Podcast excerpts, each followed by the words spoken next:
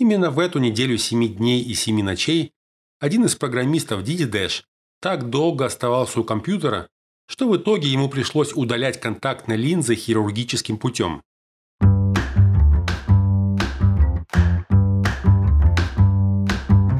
Приветствую! С вами Михаил Бабич на БИЗ, подкасте про бизнес, инвестиции и стартапы. Здесь вы сможете узнать про бизнес-модели, концепции, термины и практики, ошибки которых стоит избегать, интересные кейсы компаний, а также я коснусь ментальных моделей для правильного подхода к процессу. Я помогаю компаниям стать более инновационными и определиться с правильным продуктом, бизнес-моделью и правильной стратегией. Это десятый эпизод серии про историю компании Uber. В нем я расскажу про историю создания самого серьезного соперника Uber – китайскую компанию Didi. Еще до того, как Uber зашла на рынок Китая, компания Didi успела набраться опыта и разобраться с несколькими десятками конкурентов. Я расскажу, как гиганты Tencent и Alibaba, которые инвестировали в конкурирующие компании вызова такси Didi Dash и Kuaidi Dash, начали войну, что серьезно повлияло на ситуацию для компании вызова такси. Также вы узнаете про поездку Тревиса Каланика в Китай, чтобы оценить ситуацию на месте – в прошлом эпизоде вы узнали, как компания Uber чуть не купила своего американского конкурента компанию Lyft, как она испортила отношения с прессой и полностью разрушила свою репутацию. Трэвис Каланик узнал, что его крупнейший инвестор, компания Google, планирует запустить конкурента Uber на основе беспилотных автомобилей. Технологии, которые в Google уже не первый год разрабатывали – я рассказал про международные амбиции и экспансию компании Uber по всему миру, а также про проблемы, которые вызвал быстрый рост. Агрессивное развитие в Европе повлекло за собой повсеместные забастовки таксистов и повальные запреты сервиса райдшеринга Uber как в отдельных городах, так и целых странах. Чтобы лучше понять, как зарождался рынок райдшеринга в Китае, Стоит для начала узнать, какая ситуация сложилась в Китае на рынке такси и частных автомобилей в целом. Этот контекст очень важен для всей полноты картины. Китай – страна мегаполисов с населением 1,4 миллиарда человек. Это пятая часть населения планеты.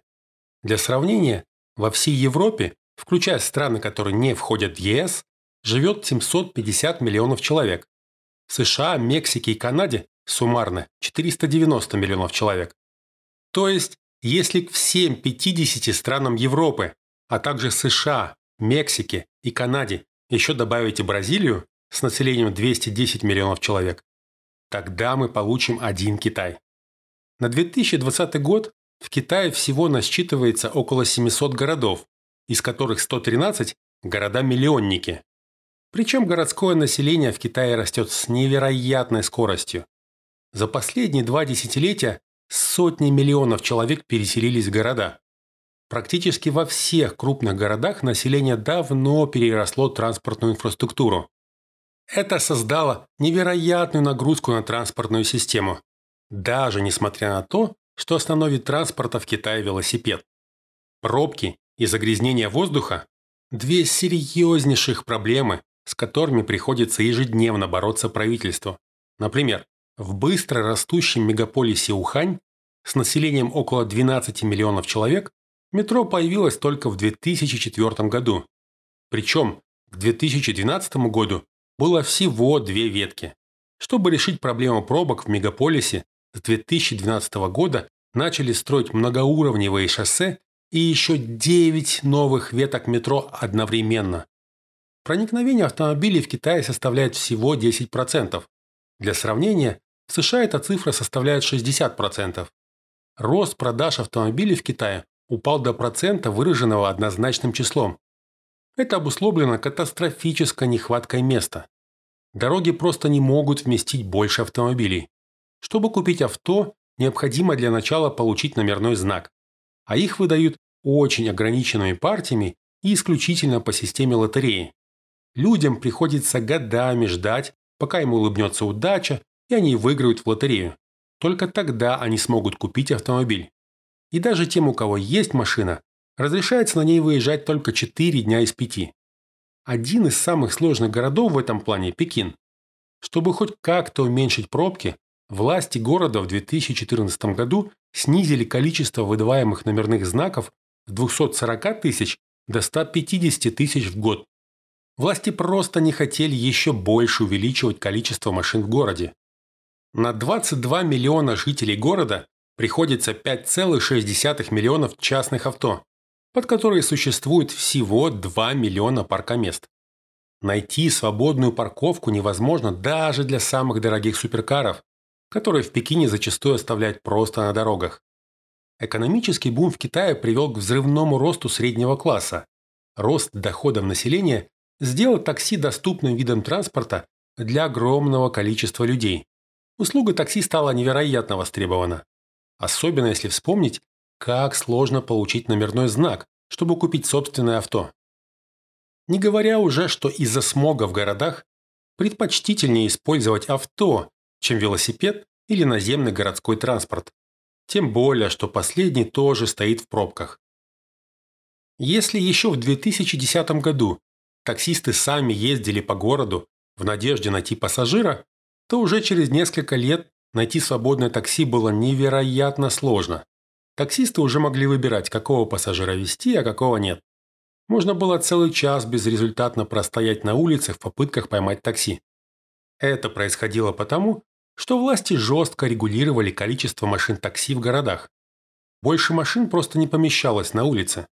В том же Пекине на 22 миллиона человек населения, основной массе которых ежедневно необходимо добираться на работу и обратно, всего 66 тысяч такси. А купить собственное авто просто невозможно. В то же время власть не только ограничивали количество такси в городе, но и жестко контролировали расценки, стараясь сохранить стоимость низкой, чтобы инфляция была менее очевидна для населения. Последний раз цена за километр проезда в такси поднималась аж в 2005 году с полтора юаня до двух юаней. Два юаня – это примерно 30 американских центов. При этом каждый таксист, кроме затрат на бензин и содержание авто, еще обязан выплачивать компании такси 760 долларов за лицензию ежемесячно. В общем, весь бизнес такси абсолютно зарегулирован – это было плохо абсолютно для всех.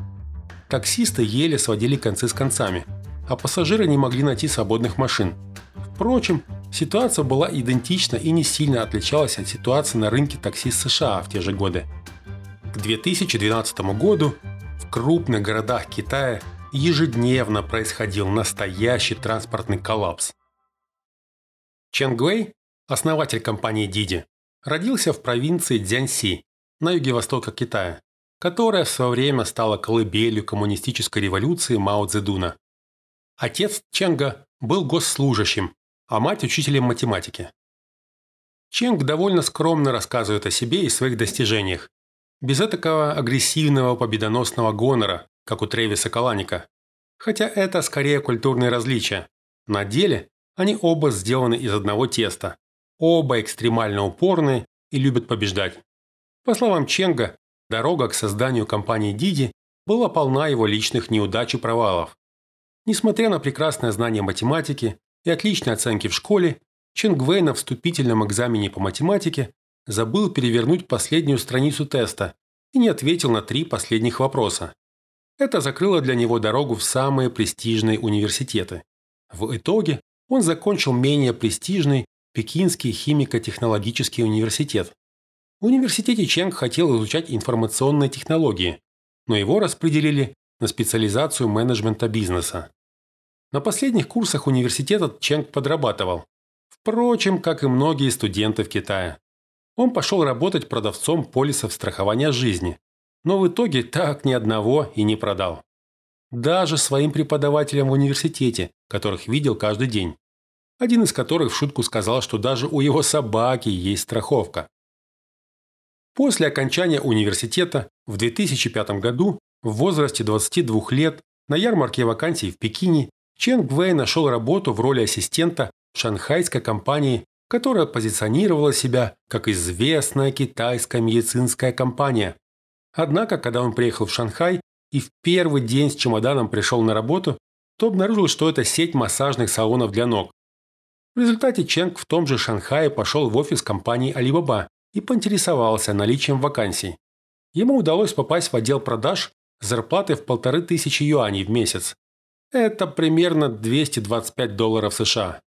Ченг позже с большой благодарностью вспоминал компанию Alibaba за то, что она дала шанс и приняла на работу такого молодого сотрудника, да еще и без опыта. Как оказалось, несмотря на неудачи Ченг Вэя с продажей страховок в университете, он был неплохим продавцом рекламы для мелкого бизнеса. Ченг быстро поднялся по карьерной лестнице и стал непосредственным подчиненным одного из первых сотрудников и топовых менеджеров в Алибабе Вэнг Ганга. Последний разглядел в Ченге не только хорошего продавца, но еще и хорошего организатора. В 2011 году Вэнг Ганг, руководитель Ченга, не получает ожидаемое повышение и собирает своих подчиненных, включая Ченга, чтобы генерировать идеи для стартапов. Они постоянно встречались и обговаривали новые идеи и потенциальные бизнес-модели. Они рассматривали любые направления, включая образование, отзывы о заведениях и даже идеи на рынке дизайна интерьеров. К слову, продумывание бизнес-моделей и стратегий, даже просто как интеллектуальная зарядка, довольно полезное и интересное занятие для развития, назовем это предпринимательская мышца. Я сам периодически в качестве тренировки расписываю новые идеи, как их можно было бы реализовать рассматриваю ситуацию на целевом рынке и куда он движется. Это позволяет развивать более комплексный взгляд на современные бизнес-модели и стратегии. Но это лирическое отступление. Итак, внимание Венга и Ченга привлекло мобильное приложение Momo, которое позволяло видеть реальное положение его пользователей на карте в телефоне. Им казалось, что в идее видеть на карте расположение красивых девушек возможно что-то есть. В это самое время они узнают про лондонский сервис агрегации служб такси в одном приложении Hailo, про который я рассказывал в пятом эпизоде. Приложение, так же как и Momo, использовало геолокацию и мобильные карты. Замечу, что они обратили внимание не на Uber, а именно на Hailo. Ошибкой сервиса стал агрессивный пиар в прессе, своих амбиций роста в другие страны. Хотя на самом деле до этого было очень далеко. Сервис заметили предприниматели по всему миру, что привело к запуску подобных стартапов одновременно во многих странах. Стоит сказать, что предприниматели в Китае, где конкуренция всегда была особенно жесткая, очень внимательно, практически религиозно, читали все ведущие западные издания про стартапы и бизнес, вроде TechCrunch. Для Ченга новость про Хейло стало очевидным сигналом, что английские и американские компании вступили в борьбу за то, кто первым переведет устаревшую и технически неразвитую индустрию такси из каменного века в новую реальность с мобильными телефонами. Ченг прекрасно понимал, что в Китае огромная индустрия такси, которая была крайне неэффективная, упорно не хотела развиваться, была зарегулирована и сильно фрагментирована с десятками разных служб такси в каждом городе. В итоге Чен Гвей покидает компанию Alibaba, чтобы в июне 2012 года открыть собственную компанию с названием Didi Dash, которая можно перевести как «Бип-бип такси». Ченг с несколькими бывшими коллегами из Алибабы снял небольшой офис на 100 квадратных метров в помещении одного из складов на севере Пекина. Бывший босс Ченга Вэнг Ганг также ушел из Алибабы и стал первым инвестором в стартап. Вэнг инвестировал в Didi Dache 800 тысяч юаней, что составляло примерно 125 тысяч американских долларов. К слову, к 2020 году его доля оценивалась уже примерно в 2 миллиарда.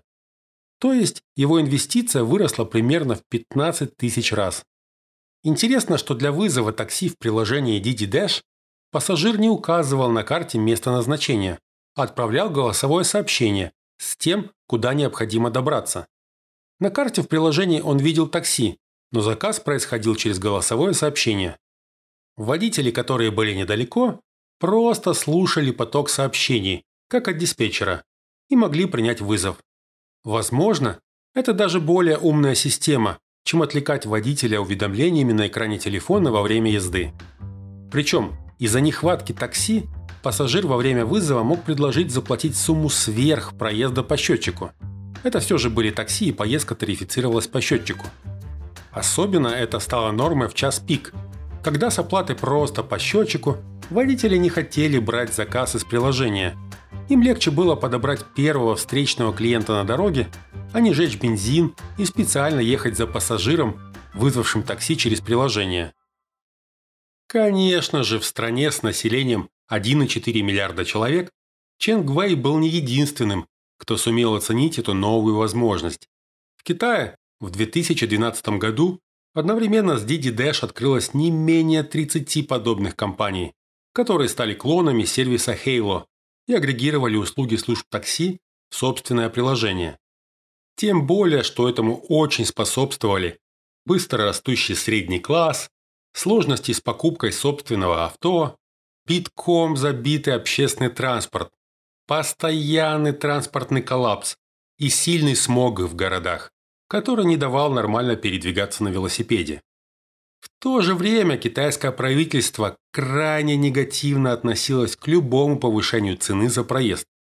Но даже несмотря на запрет подобным сервисам добавлять к цене проезда в такси собственную комиссию, а в некоторых городах регуляторы просто запретили сервис, все водители и пассажиры продолжали ими пользоваться. У таксистов всегда был запасной телефон без приложения вызова такси который они показывали контролирующему инспектору для проверки. Конкурентные сервисы стали появляться как грибы и росли как на дрожжах. Представьте, что необходимо продавать услугу своего сервиса водителю такси, чтобы привлечь его в свое приложение, когда вокруг не один или два конкурента, а несколько десятков. Причем половина из них вас уже опережает, а другая половина уже дышит в спину. Именно так выглядит конкуренция в Китае. Все сервисы на перегонки поднимали инвестиции, ожесточенно конкурировали и сжигали огромные суммы. Необходимо было не только компенсировать водителям мобильные телефоны, но и работать в убыток, стараясь привлечь больше водителей на свою сторону. Те компании, которые выходили на рынок позже, были изначально уже обречены. Они очень быстро сжигали все деньги и разорялись. Выживал тот, кто был быстрее, экономнее придумывал наиболее изворотливые ходы на рынке и мог протянуть дольше других. Когда один из конкурентов Didi Dash, сервис Yao Taxi, получил инвестицию от известного в Кремниевой долине фонда Sequoia Capital и застолбил эксклюзивное право на работу с такси в аэропорту Пекина, сотрудники Didi Dash сразу начали заниматься рекрутингом водителей на всех железнодорожных станциях. К тому же они решили не повторять ошибку других компаний которые раздавали за свой счет мобильные телефоны водителям, а сразу сосредоточились на более молодых водителях, у которых уже и так были собственные смартфоны, которые дружили с интернетом и могли рассказать о Диде своим таким же молодым друзьям. Во время одного из серьезных снегопадов зимой 2012 года, когда в принципе невозможно было найти такси, горожане начали активно вызывать такси через мобильное приложение, это, в принципе, была единственная возможность вызвать такси. В ту зиму Диди Дэш удалось достичь в первый раз отметки в тысячу заказов такси в течение одного дня. Такой всплеск интереса к сервису привлек внимание одного из венчурных фондов Пекина, который инвестировал в Диди Дэш 2 миллиона долларов, оценив компанию в итоге в 10 миллионов долларов.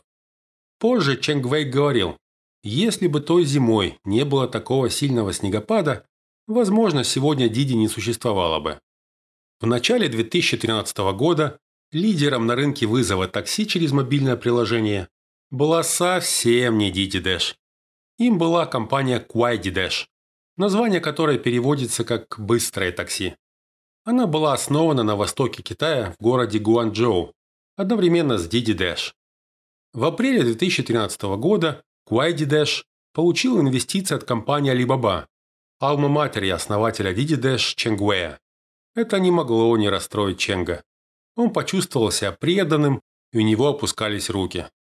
Важно понимать, что в Китае успеха добиваются те интернет-компании, у которых крепче связь с большой тройкой лидеров, а именно гигантом в электронной коммерции компанией Alibaba, лидером в интернет-поиске компанией Baidu и лидирующей развлекательной и социальной компанией Tencent. Причем все компании Большой Тройки находятся в состоянии перманентной конкуренции по всем фронтам. Если молодой стартап заручается поддержкой одной компании из этой тройки, его ждет быстрый рост и доступ к огромной аудитории.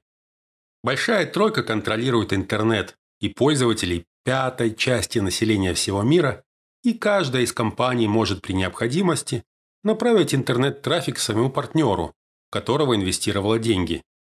Итак, компания Kuwaiti Dash заручилась поддержкой Alibaba, одной из большой тройки. Чен Гуэй понял, что для выживания Didi Dash ему необходимо заручиться поддержкой другой компании из этой тройки. Он обращается к Пони Ма, главе компании Tencent. К слову, Пони Ма не родственник главы компании Alibaba Джека Ма. Буквально через несколько недель после инвестиции Alibaba в Kuaidi Dash, Чен Гуэй получил 15 миллионов долларов от Tencent в раунде с оценкой Didi Dash в 60 миллионов долларов. По сути, с этого момента на китайском рынке такси становятся два ключевых игрока – Didi Dash и Kuaidi Dash, которые начинают так же жестко конкурировать, как и их инвесторы из большой тройки. В течение одной из наиболее напряженных недель, которую в Didi назвали «7 дней, 7 ночей», обе компании испытывали огромные технические проблемы и постоянное падение серверов. Они просто не были готовы к взрывному росту. Сотрудники Didi Dash все дни и ночи проводили в офисе, чтобы круглосуточно поддерживать работу сервиса. То есть, когда Марк Цукерберг в Facebook говорил, что компания на военном положении из-за конкуренции, это означало, что сотрудники чуть дольше задерживаются в офисе. В Китае это означает, что сотрудники сутками ночуют на рабочем месте. Именно в эту неделю 7 дней и 7 ночей один из программистов Didi Dash так долго оставался у компьютера, что в итоге ему пришлось удалять контактные линзы хирургическим путем. В конце концов, Чен Гуэй обратился за помощью к своему инвестору Ma. В результате компания Tencent временно выделила в помощь Didi Dash 50 программистов и 1000 серверов. Ma также пригласил команду Didi Dash временно переехать в более комфортные офисы Tencent. Но это все еще были просто цветочки. Настоящая борьба между Didi Dash и Kuaidi Dash развернулась в начале 2014 года, на китайский Новый год, когда между их инвесторами из большой тройки, компаниями Tencent и Alibaba, разгорелась ожесточенная война за рынок мобильных платежей в Китае. Компании боролись за то, кто станет основным мобильным кошельком Китая. Мобильные платежи – это большой лакомый кусок и выгодная стратегическая позиция для любой компании, а особенно в стране с населением 1,4 миллиарда человек. Чтобы завоевать рынок, необходимо не просто подключить банковские счета пользователей к своему кошельку, но и сделать его максимально удобным и быстро доступным. Не говоря уже про необходимость приучить пользоваться именно этим сервисом.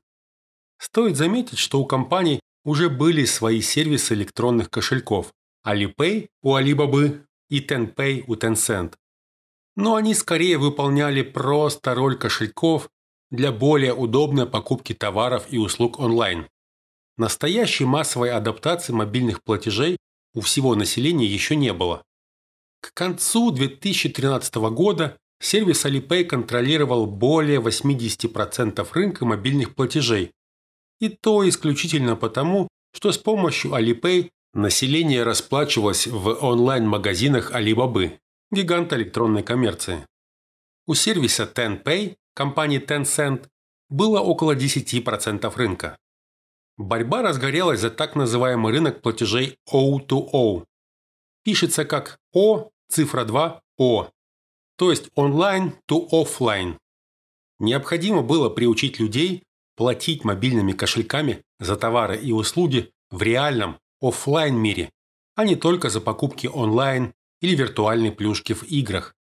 Поскольку все население Китая активно использует приложение WeChat, отправляя миллиарды сообщений ежедневно, компания Tencent, которая владеет WeChat, осенью 2013 года запускает в нем же Сервис мобильных платежей WeChat Pay, работающий на базе существующего сервиса платежей TenPay. Ведь если кошелек прямо под пальцем в чате, это наиболее быстрый к нему доступ. Компании было необходимо привлечь аудиторию, которая подключила бы к WeChat свои банковские счета и приучить пользователей с помощью WeChat Pay расплачиваться и пересылать друг другу деньги. А значит, необходимо было предложить сервисы, за которые пользователи могли бы расплачиваться прямо из приложения WeChat. Причем очень важно, чтобы такими сервисами пользовались с большой частотой, а не разово. Как оказалось, сервис вызова и оплаты такси через приложение просто идеально подходил по всем параметрам для решения этой проблемы. Компания Tencent интегрирует сервис вызова такси Didi Dash прямо в приложение WeChat, позволяет тут же заказывать такси и расплачиваться за поездку. Это была беспроигрышная ситуация, взаимовыгодная как Didi Dash, так и Tencent. Заказы такси через сервис Didi Dash начали расти с небывалой скоростью просто потому, что сервис появился внутри приложения WeChat. Причем Alibaba тоже интегрирует сервис заказа такси Kuaidi Dash прямо в кошелек Alipay. Но это, конечно, не то же, что самый популярный в стране чат, из которого пользователи не выходят круглые сутки. С этого момента приложения вызова такси стали инструментами в руках гигантов Tencent и Alibaba для конкуренции за рынок мобильных платежей. У кого сервис вызова такси будет популярнее, тот сможет приучить людей чаще пользоваться своим сервисом платежей и откусить больше кусок рынка. Стоит заметить, что к этому моменту Didi Dash уже опережала Quiddy Dash на 30%, как по количеству пользователей, так и по количеству поездок. Но компании только прожигали деньги на дотации. Didi Dash теряла на каждой поездке 100 юаней или 16 долларов США в виде дотации водителю, чтобы тот брал заказы в приложении. Тем не менее, инвесторы видели пример Uber и понимали, что это очень перспективный рынок, даже несмотря на то, что на этом этапе компании не зарабатывают. В январе 2014 года Didi Dash получает новые инвестиции в размере 100 миллионов долларов, 30 из которых инвестирует Tencent. Если проблема сервиса частого использования была решена, проблема подключения счетов пользователей и мотивация их начать платить за этот сервис оставалась нерешенной. Даже вызывая такси через Didi Dash в приложение WeChat, большинство все равно расплачивалось наличностью. В конце января 2014 года, как раз перед китайским Новым годом, компания Tencent в рамках WeChat Pay запустила сервис с названием «Красный конверт», который позволяет через мобильное приложение дарить друг другу небольшие суммы денег. Вообще, это очень старая китайская традиция дарить близким и друзьям на праздники небольшие суммы денег в красных конвертах. Компания Tencent очень умело перенесла эту традицию в электронный формат. Причем взрывную популярность сервису придал игровой момент лотереи. Можно было либо просто отправить красный конверт с деньгами определенному абоненту, а можно было сделать содержание красного конверта разделенным случайным образом между несколькими победителями из большой группы друзей. Для этого необходимо было указать сумму в конверте, количество победителей и группу участников. Например, разыграть 100 долларов в группе из 20 человек, но будет только 5 победителей. Причем сумма разделяется не на равные 5 частей, а случайным образом. В итоге сервис красных конвертов WeChat из группы в 20 человек случайным образом выбирает 5 победителей, каждый из которых получает какую-то часть из разыгрываемых 100 долларов. Причем каждый разную. Кто-то большую, а кто-то маленькую. Это было гениальным решением. Люди не хотели регистрироваться в сервисе платежей, чтобы начать платить но начали массово регистрироваться, чтобы получить подарок от друзей и близких на празднике. Никто не хотел упустить возможность выиграть в лотерее красных конвертов от друзей. А это уже требовало привязать свой банковский счет к кошельку WeChat Pay. Всего за два первых дня китайского Нового года в сервисе зарегистрировалось 5 миллионов человек, и было отправлено 20 миллионов красных конвертов с деньгами. Джек Ма, глава компании Alibaba, которая владеет Alipay, назвал эту совершенно неожиданную и чрезвычайно успешную тактику красных конвертов атакой Tencent на Alibaba сравнимую с атакой на Перл-Харбор. Интересно, что в кошелек Alipay тоже добавили сервис красных конвертов. Но это не играло никакой роли. Кошелек Alipay не был самым популярным чатом в стране. Думаю, в будущем сделаю отдельный эпизод, посвященный исключительно истории и нюансам мобильных платежей в Китае, где рынок в итоге перешагнул этап кредитных карточек, а также расходов и процессов, связанных с ними. Это открыло совершенно новые возможности и модели бизнеса. Итак, с этого момента поездки на такси в Китае датировались как водителям, так и пассажирам. Компании Didi Dash и Kuwaiti Dash датировали водителей, чтобы те брали заказы через их сервисы, а компании Tencent и Alibaba через мобильные кошельки раздавали скидки и бонусы пассажирам, чтобы те расплачивались за эти поездки через мобильное приложение. В дополнение Tencent совместно с Didi Dash раздавали через WeChat Pay 10 тысяч бесплатных поездок каждый день. Это была жесточайшая война, которая продолжалась весь 2014 год. Компании жгли просто сумасшедшие суммы ежедневно, стимулируя людей пользоваться сервисами Didi Dash с WeChat Pay и Kuwaiti Dash с Alipay. Только за первые месяцы 2014 года компании Tencent и Alibaba потратили на дотации и бонусы 300 миллионов долларов. И это было только начало – Компании были готовы потратить миллиарды на войну, чтобы завоевать рынок мобильных платежей. Именно с этим Тревису Каланику и Uber предстояло встретиться в Китае. Очень весело.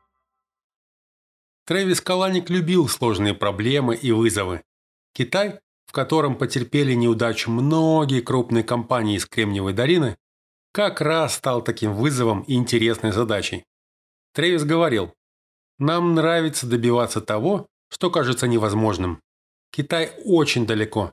Как раз это делает задачу захватывающей. В отличие от всех предыдущих моделей развития в новые страны, в Китае Uber решает создать совершенно отдельную дочернюю компанию Uber China, которая будет получать финансирование от материнской компании, владеющей долей, а также сможет привлекать локальных китайских инвесторов. Идея была в том, чтобы избежать ограничений с которыми сталкивались другие крупные международные компании в Китае. Трэвис хотел всем доказать, что он сможет добиться успеха там, где большинство американских компаний потерпели неудачу. Развитие в Китае считалось невозможной задачей для американских интернет-компаний. Неудачу уже потерпели как Google с Facebook и Twitter, так и Amazon с eBay. Все столкнулись либо с противодействием регулятора, либо с непреодолимыми преимуществами одной из большой тройки крупнейших интернет-компаний Китая, либо сразу с тем и с другим. Первым шагом стала поездка Трэвиса в Пекин летом 2013 года, сразу после получения инвестиции в 363 миллиона долларов от Google Ventures и TPG Capital. Я рассказывал про это в восьмом эпизоде серии. Райдшеринг как раз был только одобрен и начал набирать обороты в США. Сам Трэвис полетел в Китай вместе с директорами фонда TPG Capital на частном самолете, чтобы отпраздновать получение инвестиции. Уже в Пекине он встретился с главами подразделений Uber и Остин Гайд, отвечавший за международное развитие. Команда провела в Пекине две недели, где компания сняла для работы несколько дешевых квартир не в самом фешенебельном районе города.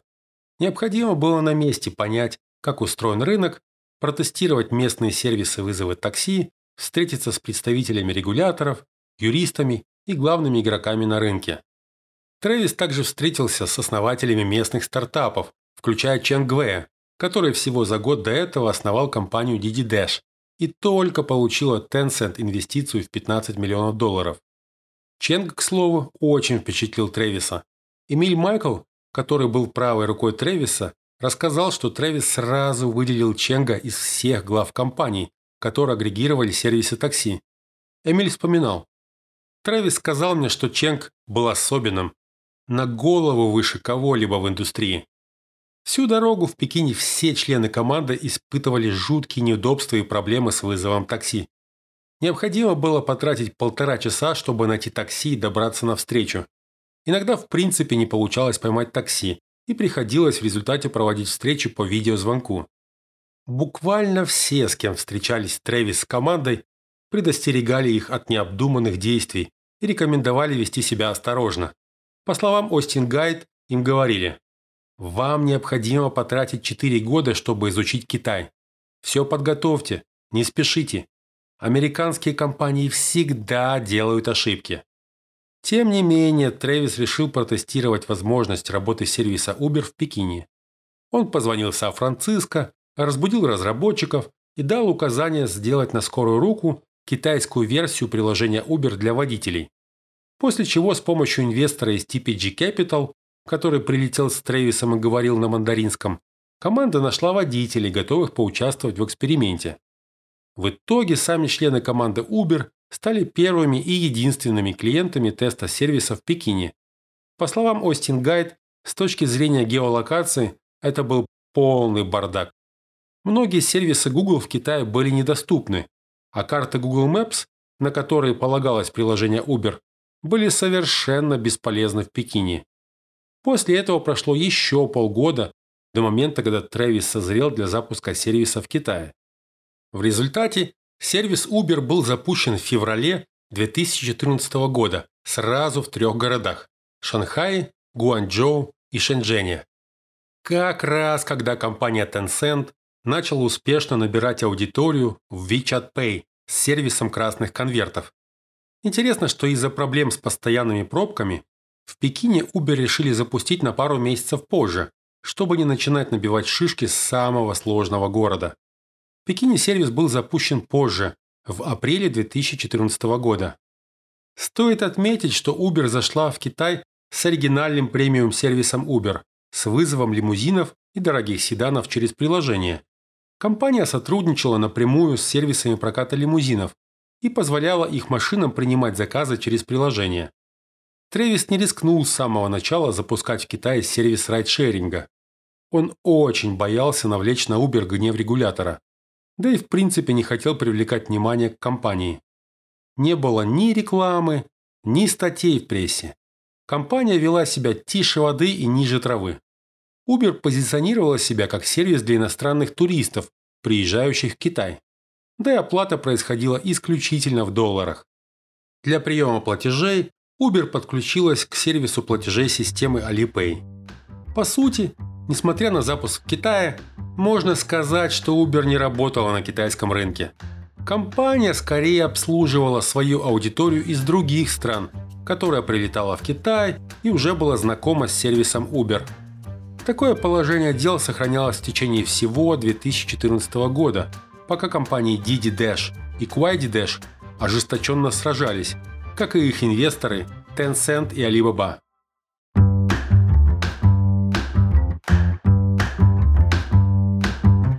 Это конец десятого эпизода серии. В следующем я расскажу про вооружение инвестициями, чтобы иметь хоть какой-то шанс в Китае. Весь мир и все инвесторы – наконец поймут размер рынка райдшеринга и начнут на перегонки предлагать свои деньги компаниям. Uber запустит в Китае сервис райдшеринга, а не только вызов лимузинов. Начнется прожигание миллиардов в абсолютно лютой войне с местными китайскими игроками, за спиной которых стоят компании с большой тройки интернет-гигантов. Оценки компаний взлетят на небывалую высоту. Поверьте, это будет ярко. Подписывайтесь на подкаст «Бизнес, инвестиции и стартапы» в любом приложении для подкастов, а также на канал Биз в YouTube. Обязательно оставляйте отзывы и ставьте 5 звезд в сервисе подкастов Apple. Это очень поможет популяризации подкаста. Социальный хендл подкаста во всех сетях. Рост на Биз. Ставьте лайки на страницах Facebook, Instagram и Twitter. С вами был Михаил Бабич.